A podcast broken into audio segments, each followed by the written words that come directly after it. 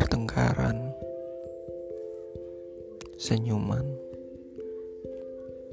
keterpura-puraan, bahagia hanya